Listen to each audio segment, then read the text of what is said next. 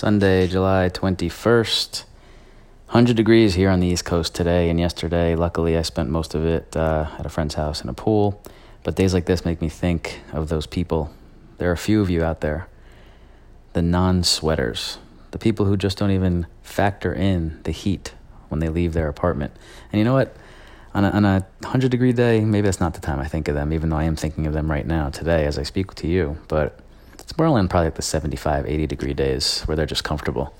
But either way, you know that guy. He just like walks outside on a day like this with like a long-sleeve pink button-down with his fancy polo shorts and some nice flip-flops. And he just like walks away unscathed, goes out and has a jolly old time, and then just like goes home and doesn't even think twice about it. Probably takes that shirt, hangs it right back in his closet to wear the next time he goes out to frolic for brunch. God, I hate that guy.